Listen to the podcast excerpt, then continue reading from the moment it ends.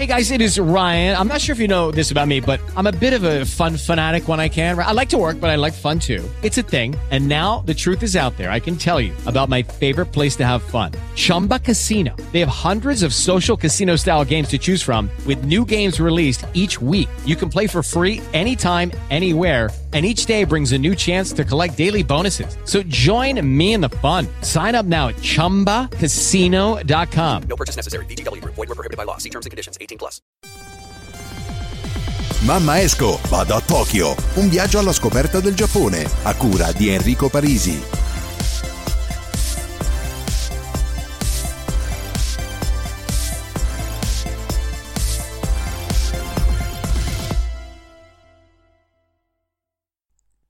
Ciao amici e benvenuti ad una nuova puntata della serie Mamma esco vado a Tokyo. Oggi finiremo di parlare del capitolo Delizioso Firenze, il locale che mi ha visto lavorare per 5 mesi. Se non vi siete sentite le altre due puntate vi consiglio di andarle a cercare perché direi che sono abbastanza carine e con questo racconto di oggi voglio appunto finire questo filone di narrazione, chiamiamolo così. Il ristorante si trova nella zona di Otemaci, una zona che a voi probabilmente non dice niente. Effettivamente questa zona è la linea di metropolitana, la fermata di metropolitana sotto la stazione centrale di Tokyo, quindi veramente in centro. C'è appunto vicino a essa e a due passi c'è il megaparco di Chiyoda dove risiede l'imperatore, dove al di fuori delle mura c'è un giardino che è veramente tenuto magistralmente. Mentre all'interno, quando sono stato tempo fa, devo dire che c'erano parecchi lavori in corso e effettivamente ho visto poco. Detto appunto che lavoro in centro è come dire lavorare nella zona della Rinascente in Piazza Duomo a Milano. Appunto sono a due passi dalla stazione centrale di Tokyo, una stazione enorme con architettura un po' strana, non giapponese, sembra vagamente, può ricordare la stazione di Amsterdam, se ci siete stati bene o male la stessa, infatti si vocifera che l'architetto abbia preso spunto da questa, una stazione che vede partire circa 3000 treni al giorno e è il pulpito, il cuore appunto del, del movimento giapponese. Però questa zona, diciamo, al contrario di quell'esempio che facevo di Milano, non è ricca di negozi e cose del genere. Sì, ci sono, ma è una zona piena di grattacieli dove lavorano prevalentemente businessmen, uomini d'affari, uomini di borsa e anche la clientela un pochino rispecchia questo tipo di andazzo perché si è visto maggiormente arrivare uomini in affari che parlavano di lavoro, sempre i soliti con la 24 ore, difficile vedere famiglie, molto più facile vedere magari uomini di una certa età accompagnati da belle ragazze che a volte mi viene da dire che sono proprio escort. Vabbè, ma non ci fermiamo qua. Il ristorante Delizioso Firenze si trova al quinto piano del Maronucci Building, eh, esattamente di fronte alla stazione centrale. Da qualche locale è possibile avere la vista proprio su, sulla stazione e devo dire che effettivamente si ha una bellissima vista, perché comunque come complesso è veramente ben fatto. Questo però non vale per Delizioso Firenze perché purtroppo è un locale che fa angolo dalla parte opposta, in più non sono presenti finestre all'interno del locale e anche le luci sono molto soffuse, rendono l'area un pochino cupa e sì, forse anche romantica, ma veramente si ha l'area di essere in una cantina delle nostre. Un locale molto piccolo, ho contato all'incirca una cinquantina di coperti e non mi sento di dire ne abbia di più. Sulla sinistra, subito dopo l'ingresso, c'è la cucina vista, come un pochino tutti i ristoranti giapponesi, dove però nel nostro caso è solo possibile vedere la preparazione della pizza, dei primi e dei secondi, mentre quello che facevo io, ovvero antipasti e lavastoviglie, appunto era invisibile al pubblico. Per passare in cucina, per arrivare in cucina, per entrare in cucina, diciamo, non c'è una porta, ma si deve passare sotto un divisorio dove vengono appoggiati appunto i piatti sporchi e devo dire che parecchie volte molti, abbassandosi poco, hanno rischiato di far cadere tutto. Anzi, una volta è successo e un cameriere non l'ho più visto perché mi ha rotto tipo quattro piatti sul piede, ma vabbè, normale amministrazione. In verità la cucina poi è un corridoio, è impossibile passare in due uno vicino all'altro perché è veramente strettissimo come posto e se devo dire la mia molto sporco. Dissi nelle prime puntate quando parlavo di ristorazione che secondo i criteri di igiene italiana probabilmente la maggior parte dei locali qua dovrebbe chiudere perché veramente sono, sono laidi, sono zozzi. E anche il nostro probabilmente, nonostante è un ristorante di fascia medio-alta abbastanza caro. È vero anche il fatto che comunque molti prodotti, quelli buoni, salumi, formaggi, anche vini, sono 100% prodotti italiani. A grandi linee questo era un pochino la descrizione del locale, la sua posizione e un pochino come poteva essere all'interno. Quello che vi volevo dire adesso è appunto una descrizione, diciamo, abbastanza completa di tutte le persone che ho frequentato maggiormente, tutti i dipendenti con cui ho avuto più a che fare all'interno del locale. Allora, inizierei con Uno San, il tencio, che sarebbe colui che gestisce il locale e in tutti i negozi, tutti i ristoranti, guai chiamarlo per nome, quindi guai chiamarlo uno perché lui è il tencio e tencio bisogna chiamarlo, è come chiamarlo capo, è una forma di rispetto. Il suo compito è stare nel bar, ma accoglie anche i clienti e lo accoglie come a quanto pare facciamo noi italiani. Del tipo, arrivano due persone, lui urla: Due passante arrivato! Due passante perché il passante si presume, mi pare di aver capito che siano persone che non hanno prenotato, mentre se è arrivato un tavolo prenotato, due persone arrivato! Poi potrà essere uno persone arrivato, che a volte è proprio un pugno nelle orecchie per la grammatica. Succede che quando il cliente paga, lui urlerà C7 pagato, dove C7 è il numero del, del tavolo e lo urla appunto perché tutti, anche dalla cucina, possiamo ringraziare perché qua naturalmente si sentirà da tutti i dipendenti un Irashaimase quando qualcuno entra nel locale e un Arigato gozaimasu quando uno esce. Miyata-san, che è un bel giovanotto educato capocameriere che in effetti non è che ci ho parlato molto, ma lo nomino, lo voglio nominare perché ha tutto il mio rispetto. Infatti, era lui che a fine serata contava l'incasso della giornata e uno che conta i soldi effettivamente merita tutto il mio rispetto. Atta-san, un cameriere sopra i 50 anni, emigrato dall'Hokkaido perché lui da autodidatta ha studiato e sta studiando italiano e impossibilitato a parlarlo al, nell'isola nord del Giappone, dove miglior luogo se non parlarlo a Tokyo in un ristorante di cucina italiana? È un italiano veramente basilare, si vede che comunque studiato da autodidatta, ma almeno riesce a coniugare bene i nomi quando deve fare le comande alla cucina, quando deve urlare le comande alla cucina. Infatti lui è uno dei pochi che dirà un'insalata e non uno insalata, una margherita riferita alla pizza e non uno margherita, due catalane e così via. Quindi sotto questo punto di vista devo dire che lui è stato abbastanza bravo e si impegnava per far sì che potesse parlare un buon italiano.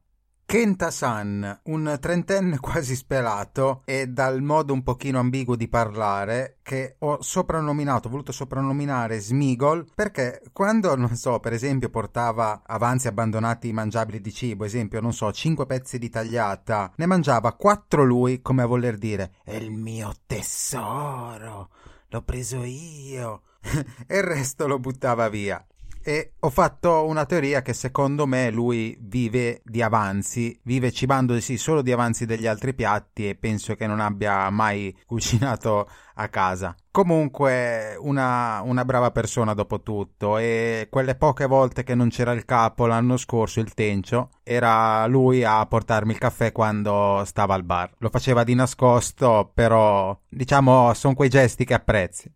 Noguchi-san, soprannominato da me il figo, perché secondo me è davvero un bell'uomo, impeccabile, capace nel mestiere, professionale, posato, pacato, anche sposato con due figli. E soprattutto il pezzo di merda numero uno che ho conosciuto in Giappone. Questo per molteplici motivi. Allora, come Smigol buttava gli avanzi anche interi e ci sta per carità, non dico che sia questo il problema che li doveva dare a me o dare a qualcun altro, ma lui lo faceva non appena incrociava il mio sguardo che era sofferente dalla fame perché vi ho detto che mangiavo poco e non mangiavo per niente all'interno del locale, proprio per farmi sentire una merda, un, un gaijin. Apro e chiudo parentesi, il termine gaijin è il dispregiativo nella lingua giapponese per indicare uno straniero. Il termine normale sarebbe gaiko kujin mentre appunto gaijin è il, è il brutto termine che si usa. Una volta, quando era il momento del mio pasto, arriva con aria sbruffone e mi dice: To, tieni, ecco il tuo pasto. E arriva con mezza pizza, neanche intera, perché l'altra metà se la stava mangiando lui. Oppure arrivavano, non so, due fette di pizza non toccate, quindi tranquillamente mangiabili. Lui tirava un morso a uno, un morso all'altro e poi le buttava via. Naturalmente quando lo potevo guardare. Altro motivo invece per cui si è fatto odiare è perché, come ho detto prima, è sposato con due bambini. Aveva una relazione segreta con una ragazza in cucina che a quanto pare per loro era segreta, ma all'interno del locale conoscevano tutti. E il fatto stesso non è che è una merda perché aveva una relazione segreta, non mi interessa, ma perché è andato a dire a questa ragazza di non parlare con me perché io, essendo straniero, non so, parlandoci avrei potuto, non so, approcciarla in qualche modo e quindi magari portargliela via. Cosa che io non è che avevo intenzione di fare, cioè ci volevo parlare per il semplice fatto di parlare un pochino di giapponese, visto che era una ragazza mia coetanea e diciamo non erano soliti discorsi del lavoro. Fatto sta che comunque questa ragazza mi parlava solo di lavoro e appena, non so, le facevo una domanda e sia il suo sguardo che quello di Noguchi-san si incrociavano, si girava indietro e faceva finta di niente. Finita la zona sala inizierei dalla cucina e partendo dalla cucina non posso che nominare all'inizio lo chef. Kanazawa-san. Sinceramente non l'ho compreso del tutto perché, vabbè, all'inizio lui mi disse sono andato in Toscana a studiare cucina italiana, ma gli ultimi giorni mi hanno confermato i colleghi della cucina che lui non è mai stato in Italia. Probabilmente aveva studiato cucina italiana presso un toscano e magari si era espresso male o comunque ho capito male io. Però mi diceva che lo insultavano di continuo e gli facevano Che cazzo fai? Vaffanculo! Porco che sono davvero le basi della grammatica italiana queste, quelle che tutti dovrebbero sapere quando imparano lingua italiana. Più o meno un uomo sulla quarantina e fisicamente devo dire che non è una battuta ma assomiglia, mi fa ricordare un gorilla e ne ho avuto la conferma quando vi raccontavo il giorno in cui eravamo in tre in cucina, viene da me e mi dice gamba a te, gamba a te e poi fa il verso uh, uh, uh, uh, uh per, per poi aggiungere subito dopo mettiamocela tutta così riusciamo a raggiungere l'ultra istinto come Goku. E io, sinceramente, un pochino ci sono rimasto, non sapevo cosa dire, ero felice che mi avesse accennato a Goku e magari un po' imbarazzato per il verso dello scimpanzé. Ogni tanto parlava di One Piece, dei videogiochi e sinceramente lui che era costantemente lì dentro non capisco che tempo abbia per vedere tutte queste cose. È vero che sottovaluto molto i viaggi in treno. Non molto bravo magari a fare lo chef, però davvero una una brava persona, soprattutto nei momenti di stress, dove, sai, normalmente ci si incazza e lui teneva davvero un autocontrollo e comunque magari metteva da parte il suo per aiutare. Persona schifosa perché per tutti i cinque mesi, non so come, aveva un tipo di raffreddore cronico, magari stando vicino alla cucina, tutti i vapori, ci sta, non ho idea. Ed era un continuo... Aia, le narici. Ah. Vabbè, era un continuo questo verso qua perché i giapponesi non si soffiano il naso e tirano tutto dentro, quindi sono davvero puliti. Metà febbraio, quando c'è stato pieno allarme coronavirus, a parte che è stato un giorno malissimo, tossiva continuamente lui senza mettere le mani, tanto chi glielo fa fare, si è avvicinato a me, o almeno quando eravamo a meno di un metro di distanza, tossendomi in faccia gli è anche uscito il sangue dal naso. Quindi, faccio un annuncio, se non morirò di coronavirus probabilmente si tratterà di colero o di qualcos'altro. In tutto ciò comunque una persona persona che mi aveva in simpatia, molto dispiaciuto della mia partenza. Non so se perché ha perso due braccia al lavoro oppure sinceramente gli stavo simpatico. E a dire il vero, è vero, il penultimo giorno l'ho trovato in cucina che mi scattava delle fotografie. Quando gli ho chiesto il perché mi ha detto, eh, me le tengo per ricordo. Non so. Arisan, un 55enne iraniano di origini, mezzo sordo, con problemi di respirazione, compito lavapiatti. Una persona simpatica e molto molto educata davvero, soprattutto mi ha aiutato molto all'inizio perché mi traduceva un pochino in inglese quello che non riuscivo a capire appunto in giapponese. Mi aveva preso molto in simpatia e nell'anno nuovo addirittura si azzardava a fare anche delle battute. Soprattutto nel periodo, nell'ultimo periodo, visto che ero abbastanza scocciato dal fatto del visto, mi prendevo qualche giorno in più libero dal lavoro e lui, a lui piaceva ipotizzare: Eh, allora cosa fai? Non vieni a lavoro esci con la ragazza? E gli dicevo: No, non ce l'ho. Sì, sì, dai, dillo che esci con la ragazza. Ho detto: No. Dai, dai, dillo. Ho detto: No. Ho detto: Ascolta, quando ce l'ho, se ce l'ho, te lo vengo a dire, non è un problema. Se devo uscire con una ragazza, te lo dico, stai tranquillo. Oggi non ci sono che non ho voglia, domani ho da fare. Se devo uscire con una ragazza te lo dico, sei il primo a saperlo. Sta tranquillo. Comunque faceva finta di non sentire.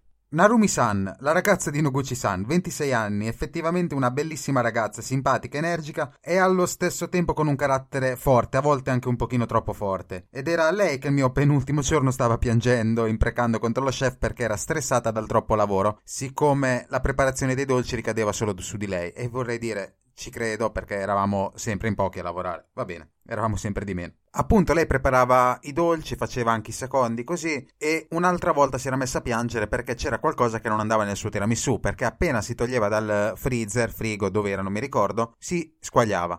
Allora io ho chiesto di poter lavorare un giorno in più per insegnarle a fare il tiramisù. Non ha voluto e infatti questo è il risultato. Comunque, alla fine di tutto, dopo il pianto con lo chef, si è dimessa anche lei. Sono di meno in cucina di nuovo. Eh, povero Noguchi. Onodera-san. Su Onodera-san potrei davvero scrivere un libro. Una persona squisita. Tutti gli italiani che sono passati lì a lavorare lo hanno a simpatia al massimo e li vogliono tutti bene. E i giapponesi questo no. Ripeto, persona squisita, buonissima, parla sempre con un linguaggio umile, si metteva sempre a disposizione di tutti. A volte però era stato anche, diciamo, bullizzato dai, dai colleghi. Narumi, per esempio, gli diceva sempre oh, sei un vecchio di merda, devi morire. E non lo diceva tanto per scherzare, che poi anche qua la battuta ci sta fino a un certo punto.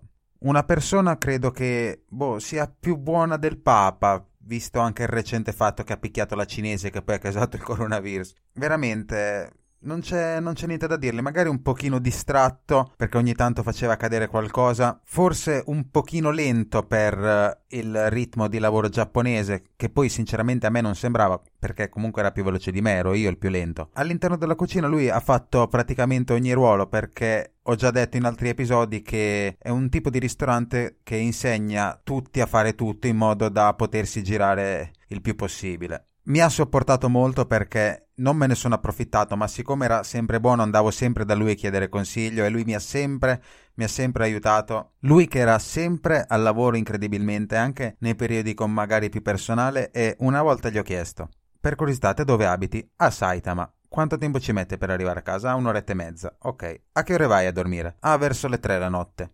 Va bene, ma a che ore ti alzi? Alle sei e mezza, perché devo iniziare qua alle otto e mezza.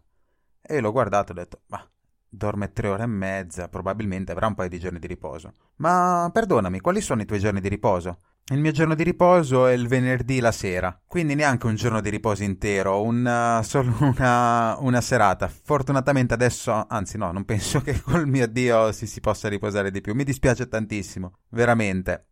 Ed è stato infatti l'unica persona che quando sono tornato a lavorare dopo le vacanze di Natale ho deciso di portare sia una bottiglia di vino che un pezzo di formaggio che naturalmente era un pecorino sardo che lui conosceva benissimo perché comunque è stato in Italia e gli piace davvero molto la cucina italiana.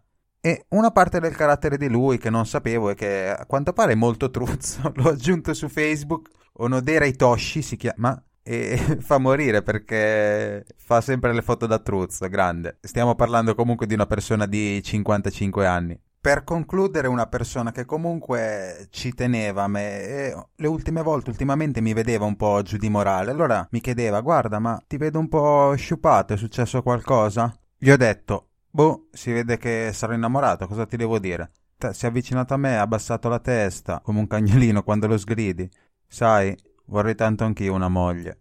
Grande Onodera, il migliore. Ultima persona che vorrei nominare in questa bellissima rubrica è Alessia San, Alessia come la chiamavano i giapponesi.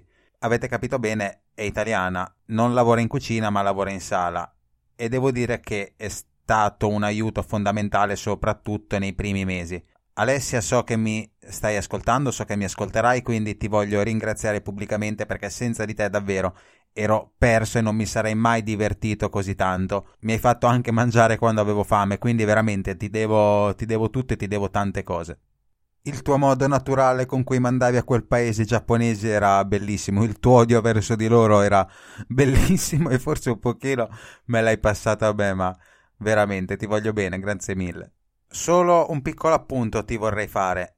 Quando magari fai le comande, per favore non ti abbassare al loro livello e dire uno margherita, perché so che se no non capiscono, però per favore, l'italiano. Siamo giunti alla conclusione della trilogia Delizioso Firenze. Mi sono divertito molto a farlo e spero sia piaciuto anche a voi. Un pochino per descrivervi il mio lavoro, il luogo e anche un pochino il personale che male non fa.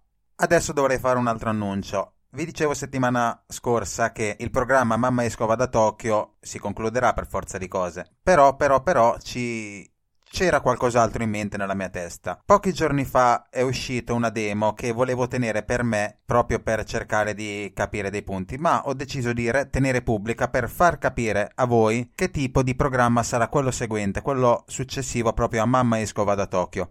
È online, lo potete trovare sempre sul mio profilo o comunque digitando tutto troppo giappo. Adesso è solo un nome così fittizio, sinceramente non sono ancora convinto se chiamarlo così o meno. Se avete idee comunque fatemi sapere che mi farebbe piacere. Vi chiedo un favore, se avete voglia, provatelo ad ascoltare. Eh, sarà un programma in live che durerà all'incirca 45 minuti. Ci tengo molto perché devo provare molte cose per me e per il mio futuro. Poi lo spiego anche all'interno del live verso l'inizio. Ci saranno i primi 5 minuti un pochino di vuoto perché stavo aspettando alcuni amici che si collegassero appunto per la live in modo da avere, non so, qualche commento in tempo reale in modo da poter discutere un po' di questo. Ero emozionato quando ho fatto quel tipo di, di live, non, cioè non tanto magari emozionato ma un pochino teso perché l'ho provato, l'ho riprovato mille volte e forse non è uscito al massimo, ma per me è un buon prodotto, quindi se volete farmi un altro piacere ascoltatelo e fatemi sapere cosa ne pensate perché quella sarà la prossima idea per il nuovo programma e devo ripetere ci tengo davvero molto per questo. Invece il tempo di Mamma Escova da Tokyo finisce qua. Ci sentiamo settimana prossima, credo, per nuove storie, nuove avventure, nuove qualcos'altro. Mi raccomando, lasciate un like anche magari sulla pagina di Spreaker, sull'applicazione di Spreaker se lo ascoltate da là. Non so neanche da diversi dispositivi che mi ascoltate, magari iTunes, magari Spotify, non so bene da dove mi ascoltate. Seguitemi su Instagram Enrico Parisi93 che ci sono delle foto un po' divertenti, un po' no, quasi ogni giorno. Vi abbraccio tutti, vi ringrazio per l'ascolto e a settimana prossima. Sayonara! Okay, round two. Name something that's not boring. Laundry? Ooh, a book club. Computer solitaire, huh? Ah, oh, sorry, we were looking for Chumba Casino. That's right. ChumbaCasino.com has over 100 casino style games. Join today and play for free for your chance to redeem some serious prizes. ChumbaCasino.com. No purchase necessary. Full prohibited by law. 18 plus terms and conditions apply. See website for details.